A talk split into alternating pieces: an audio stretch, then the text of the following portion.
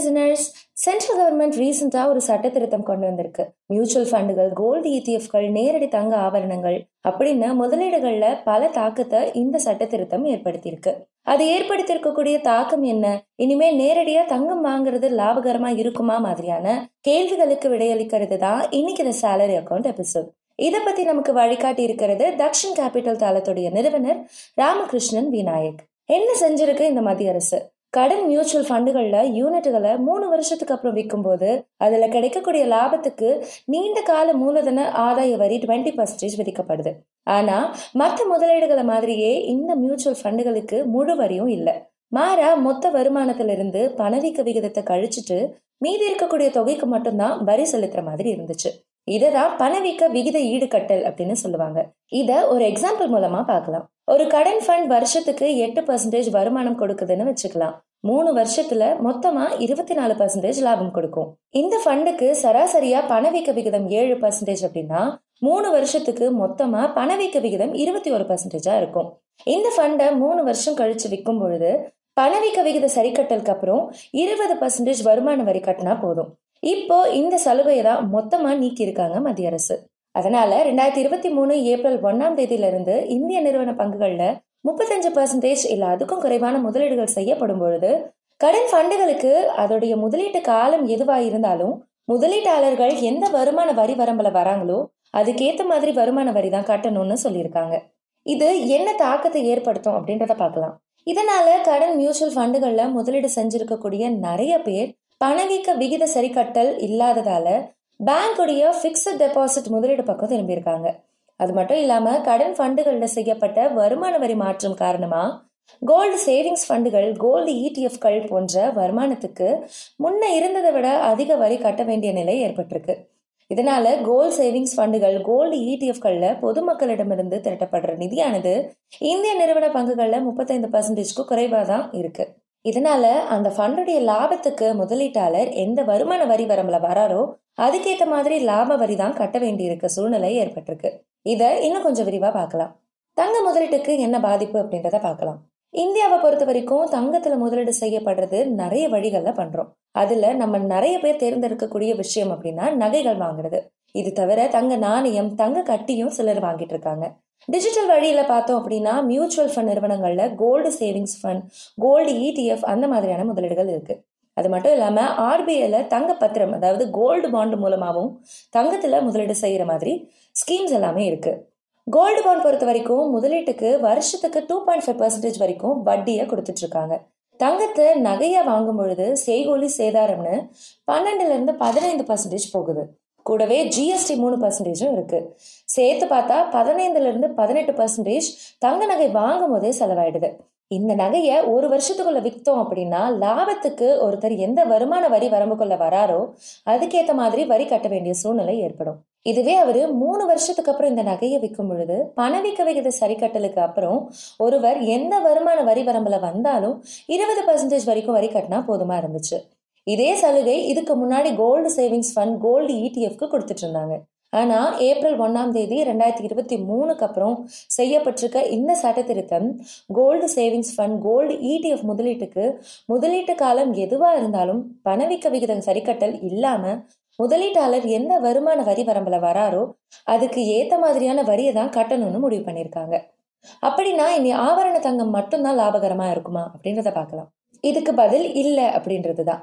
உதாரணமா தங்க பத்திர முதலீட்டுல வருமான வரியில புதுசா எந்த மாற்றமே செய்யப்படல.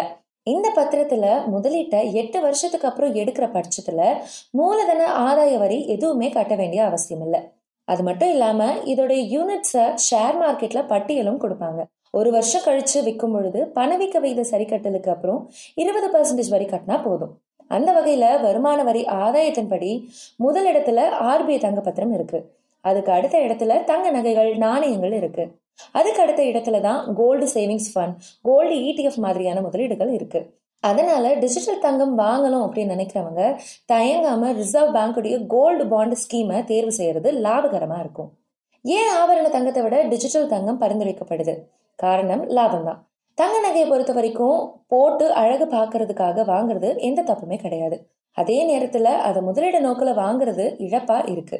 ஏன்னா செய்கூலி சேதாரம் ஜிஎஸ்டின்னு பதினைந்துல இருந்து இருபது பர்சன்டேஜ் வரைக்கும் தங்கம் வாங்குறப்பயே நம்ம செலவு செஞ்சிடும் அது மட்டும் இல்லாம தங்கத்தை விற்கும் பொழுது பழைய நகை அப்படின்னு தங்கத்துடைய விலையில இருந்து ரெண்டுல இருந்து மூணு பர்சன்டேஜா கழிச்சிருவாங்க. அது மட்டும் இல்லாம பல நகை கடைகள்ல தங்க நகையை வாங்கும் பொழுது முழு பணத்தையும் தரமாட்டாங்க. பதினைந்துல இருந்து இருபத்தைந்து பர்சன்டேஜ் தொகையை தான் கொடுப்பாங்க. மீதி இருக்கிறதுக்கு அவங்க கடையிலேயே வேற ஏதாவது தங்க நகையை வாங்கிக்கணும் அப்படின்ற மாதிரியான ரெஸ்ட்ரிக்ஷன்ஸ் கொடுப்பாங்க. தங்க நகையை விற்று முழுசாக பணம் வாங்கணும் அப்படின்னா தனியார் நிறுவனங்களை நாடி தான் செல்ல வேண்டியிருக்கு. இதை எல்லாத்தையும் கூட்டி கழிச்சு பார்க்கும் பொழுது லாபத்துக்கு அதிக வரி கட்டினாதான் டிஜிட்டல் தங்க முதலீடுகள் லாபகரமாக இருக்கு. இதில் கவனிக்க வேண்டிய விஷயங்கள் என்னென்ன அப்படின்றத பார்க்கலாம். டிஜிட்டல் தங்க முதலீடுகள் அப்படின்றப்ப ஆர்பிஐடைய தங்க பத்திரத்தை நினைச்ச நேரத்திலேயே நம்மளால வாங்கிட முடியாது. அது வருஷத்துக்கு சில தடவைகள் தான் அப்படின்னு ரெஸ்ட்ரிக்ஷன்ஸ் இருக்கு. அப்பதான் அதை வாங்க முடியும். அது மட்டும் இல்லாமல் அதை விற்கும் பொழுது அவ்வளவு ஈஸியான ப்ராசஸாக அது இருக்காது. டிமேட் கணக்கில் இருக்கக்கூடிய கோல்டு பாண்ட் யூனிட்டுகளை ஒருத்தர் எப்போ வேணுமானாலும் விற்றுக்கலாம் ஆனால் அதை வாங்குறதுக்கான கஷ்டம் நமக்கு இருக்கணும். இல்லை அப்படின்னா ரொம்ப நாள் நம்ம முயற்சி செஞ்சு தான் அதை விற்கிற மாதிரியான சூழ்நிலை ஏற்படும்.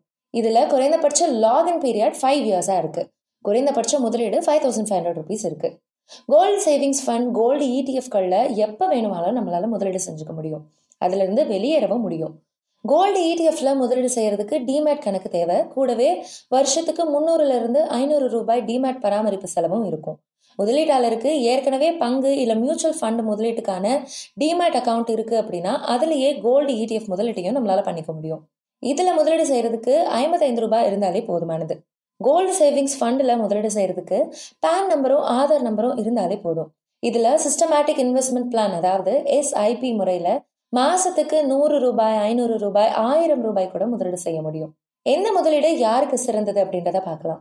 நம்ம ஏற்கனவே சொன்ன மாதிரியான அம்சங்களை பார்த்து வருமான வரியை கணக்கிட்டா குறைவான சேதாரம் கொண்ட நகைகளை வாங்கியிருக்கவங்களுக்கு அதோடைய விலையிலிருந்து பன்னெண்டுல இருந்து பதினைந்து பர்சன்டேஜ் வரைக்கும் இல்ல அதுக்கும் மேல இருபத்தைந்து முப்பது நாற்பதுன்னு பர்சன்டேஜ்க்கு தங்கம் விலை அதிகரிச்சாதான் அவங்களுக்கு லாபம் கொடுக்கும். அதே நேரத்தில் தங்க நாணயத்தில் முதலீடு செய்திருந்தீங்க அப்படின்னா ஜிஎஸ்டி வரி மூணு பர்சன்டேஜ் செய்கூலி சேதாரம் ஐந்து பர்சன்டேஜ்னு இழப்பீடு நமக்கு ஏற்படும்.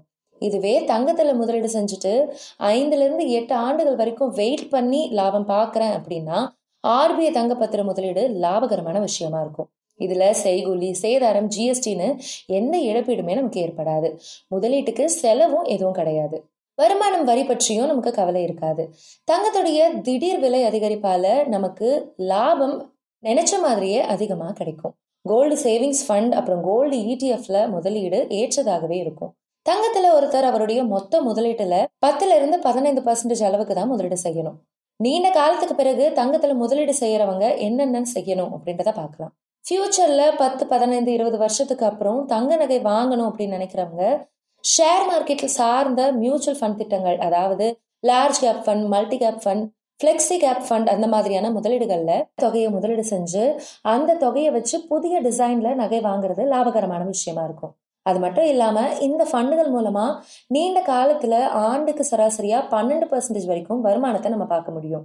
இந்த ஈக்விட்டி ஃபண்டுகள் வருமான வரி அனுகூலமும் நமக்கு கொடுக்கும். அதாவது முதலீடு செய்து ஒரு வருஷத்துக்கு மேற்பட்ட நிலையில அந்த ஃபினான்ஷியல் இயர்ல ஒரு லட்சம் வரைக்கும் நீண்ட கால மூலதன ஆதாயத்துக்கு வரி இருக்காது.